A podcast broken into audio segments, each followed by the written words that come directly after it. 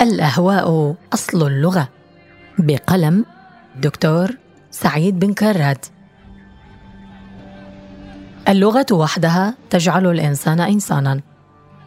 وإذا كانت الانفعالات هي أصل وجودها فإنها هي التي مكنتنا من التحكم في هذه الانفعالات وترويضها.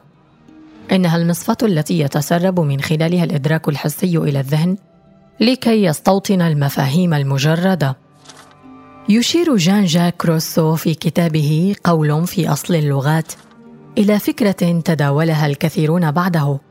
مفادها أن الحاجات النفعية عند الإنسان هي التي كانت وراء تشكل الإيماءات وتطورها. أما أصواته فهي إفراز خالص للأهواء. وهو فصل يجعل اللغة شرطا مركزيا في سيرورة التأنسن والتمدن وابتداع الثقافة. فنحن نحس اولا ثم نفكر بعد ذلك. دليله في هذا أن عبقرية اللغات الشرقية تتجسد أساسا في كونها تعج بالمحسنات والتشبيهات والصور الاستعارية وغيرها من الصيغ المجازية التي تميل إلى تشخيص الفكرة وتصوير مقاماتها الممكنة. الصور كيانات انفعالية. أما المفاهيم فهي من طبيعة آداتية وهي صيغة أخرى للقول إننا لا نتوقف عن الاصطدام بالعالم أي أننا نحس به ونتعرف على كائناته وأشيائه عبر المنافذ الحسية في المقام الأول. نفعل ذلك باللمس والذوق والشم والسمع والبصر. وذاك ما يشكل إحدى وسائلنا في امتلاكه وترويضه واستيداعه جزءا من انفعالاتنا. لذلك كانت أكثر الخطابات قدرة على التأثير هي تلك التي تتضمن أكبر قدر من الصور. وكانت طاقة الأصوات كبيرة عندما امتلكت وقع الألوان على النفس. ذلك أن أشد الانفعالات قوة وعنفا هي تلك التي تكون العين مصدرها كما يقول فليبيان. ومكمن ذلك في طبيعة الأهواء ذاتها فهي في تصوره تقرب بين الناس. أما الحاجات فتفصل بينهم. فالحب والكراهية والشفقة والغضب هي التي أنضقت الناس وليس إحساسهم بالجوع. فمن أجل استمالة قلب يافع واستثارة الشوق فيه أو التصدي لعدوان غاشم تمدنا الطبيعة بوسائل من أجل القيام بذلك. إننا نصرخ ونئن ونتأوه وتلك كانت أولى الكلمات التي ابتدعها الإنسان. وذاك هو السبب في أن اللغات الأولى كانت غنائية. فما تقوم به الإيماءات هو رصد للعالم من خارجه. أما الأهواء فتستبطن كل حالاته. وهي الفكرة ذاتها التي عبر عنها هيردر بوضوح حين أعلن أن الإنسان كانت له لغة حتى وهو في مرحلته الحيوانية فكافة مشاعر جسده الجامحة العنيفة وكذلك كل أشواق روحه العارمة كان يعبر عنها تعبيرا مباشرا عن طريق الصيحات والنداءات وعن طريق الأصوات الوحشية المبهمة وهي الصيحات والصرخات التي لازمتنا إلى اليوم. فنحن في لحظات الغضب لا نتكلم فقط بل نصرخ ونولول بل إن الصراخ ذاته ليس سوى نداء أو استغاثة. استنادا إلى ذلك لن يكون البكاء أو الضحك سوى شكل من أشكال لغة ينطقها الإنسان بالشهقات أو القهقهه وحدها. وهو أمر يجسده التقابل بين تجريدية المفهمة والطاقة الهووية في الذات. فضمن هذا التقابل تندحر المفاهيم وتتلاشى لصالح حالات وجدانية متحررة من كل تدبير عقلاني للأشياء. فمادة الإحساس هي معطى خالص يتلقاه الرائي خارج كل الوسائط. فكلما تقلصت المساحات التي تغطيها المفاهيم أو انتفت تناسلت في النفس صور هي في الأصل كتل انفعالية لا تأويها الألفاظ وهو ما يعني أن الحاجة محدودة أما الهوى فلا ضفاف له إن الجوع لحظي وعابر في الزمن أما الأهواء فجزء من وجودنا على الأرض وشكل من أشكال تصريف مواقفنا ومداراه القلق الكامن فينا. يتعلق الأمر بسلوك أولي يمكننا من التحكم في الفائض الانفعالي الذي يغطي عليه العقل أو يصده. وهي صيغة أخرى للقول إن النفعي لا يمثل سوى أكثر المناطق فقرا في الملكوت الإنساني. وما يتبقى بعد ذلك تؤثثه حاجات أخرى هي أصل التحضر والدافع إلى انفصال الإنسان عن محيط طبيعي أخرس. إن المتعة لا الحاجة هي الفاصل بيننا وبين نظرائنا من الكائنات الصامتة. استنادا إلى ذلك لن تكون الأهواء سوى ما يمكن تسريبه إلى مناطق جديدة تقتات من المضاف الانفعالي وطاقاته.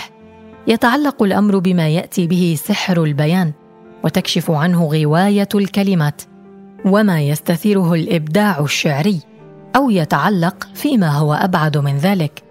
بصيغ مجازية نستعيد من خلالها ما ضاع من زمنية لا نعرف عنها أي شيء.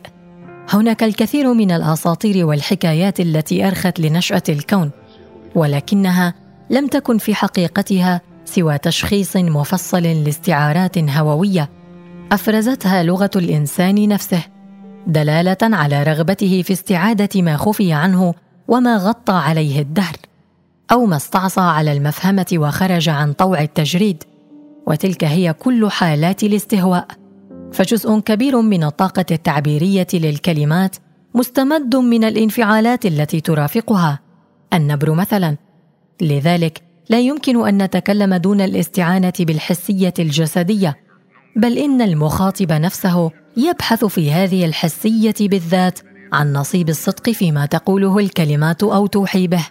وتلك هي ميزة الخطاب الشفهي الذي يروم التأثير في مخاطب لا يكتفي بالاستماع بل يود الاستمتاع بالفرجة الخطابية الماثلة أمامه المقام التواصلي المشخص.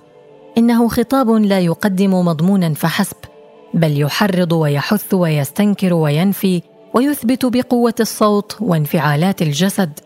فنحن نعرف كيف نتحدث إلى العين أكثر مما نفعله مع الأذن. وذاك هو أصل الشعر أيضا. إنه ليس فكرا بل هو تشخيص لساني لانفعالات لا تستقيم في الوجدان إلا من خلال صور تستنفر الطاقات الحسية فيها. لذلك لا نقرأه فقط بل نتغنى به تماما كما لا نكتفي بتلاوة القرآن بل نرتله أيضا. بل إن الأمر قد يشمل التعرف على الأشياء والكائنات من خلال الصفات أو من خلال ما يصدر عنها. وقد أشار هيردر في هذا السياق إلى الغنى الذي تتميز به العربية مجسدا في كثرة الأسماء المسندة إلى الكائنات والأشياء من قبيل الأسد والسيف والثعبان وغيرهم. وذاك في تصوره دليل على أن العربية لم تكن في تلك المرحلة قد استكملت تركيزها في تجريدات. لا يتعلق الأمر في هذه التسميات بطاقة هووية صريحة.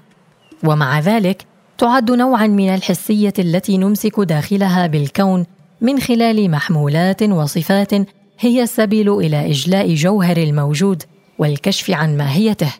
ووفق هذا التصور لن تكون الحاجات الأولية هي ما دفع الإنسان إلى التحكم بالأصوات وتحويلها إلى أداة رمزية للتعرف على الأشياء والكائنات.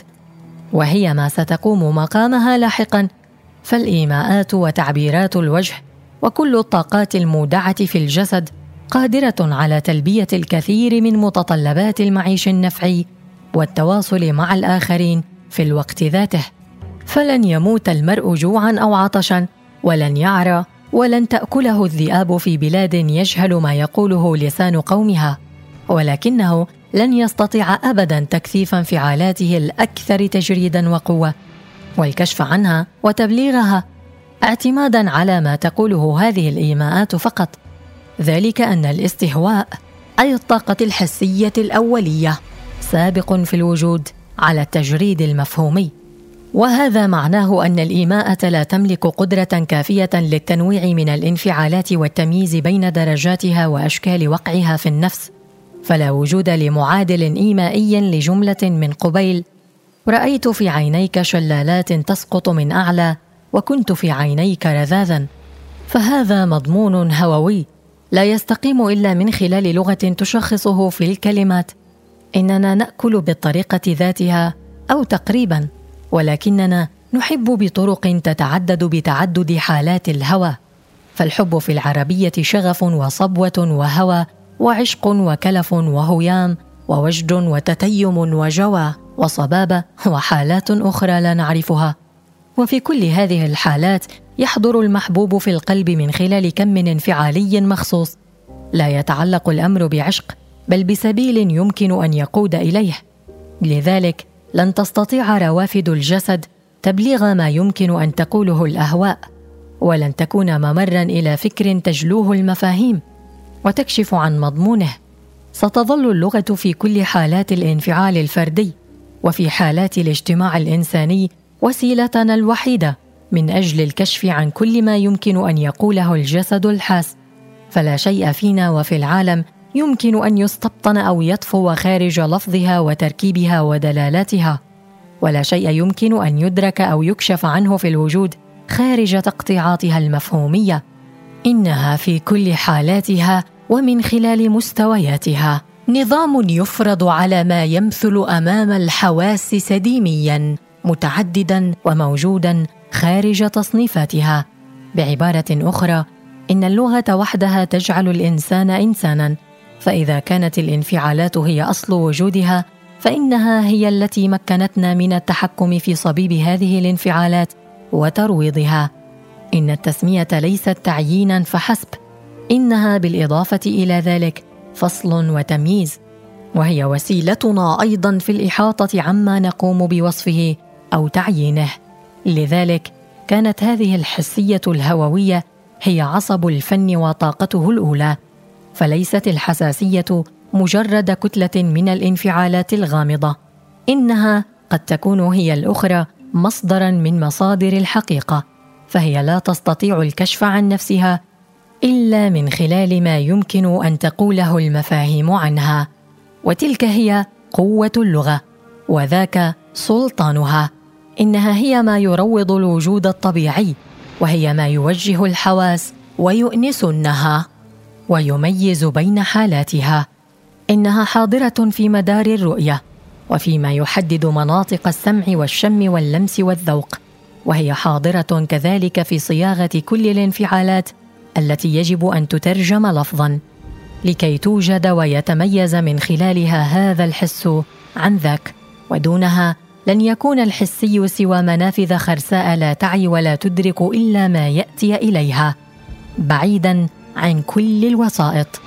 بعبارة أخرى داخل اللغة وحدها يستطيع الإنسان تنظيم جنسه ونسله وأقاربه وحياته وموته ومن خلالها يحكم ويصنف ويرفض ويقبل أيضا. فنحن في جميع هذه الحالات منتجات لغة. لا شيء يمكن أن يستقيم خارج حدودها بما فيها كينونتنا. استنادا إلى ذلك ستكون هي المصفاة التي يتسرب من خلالها الإدراك الحسي إلى الذهن لكي يستوطن المفاهيم المجردة.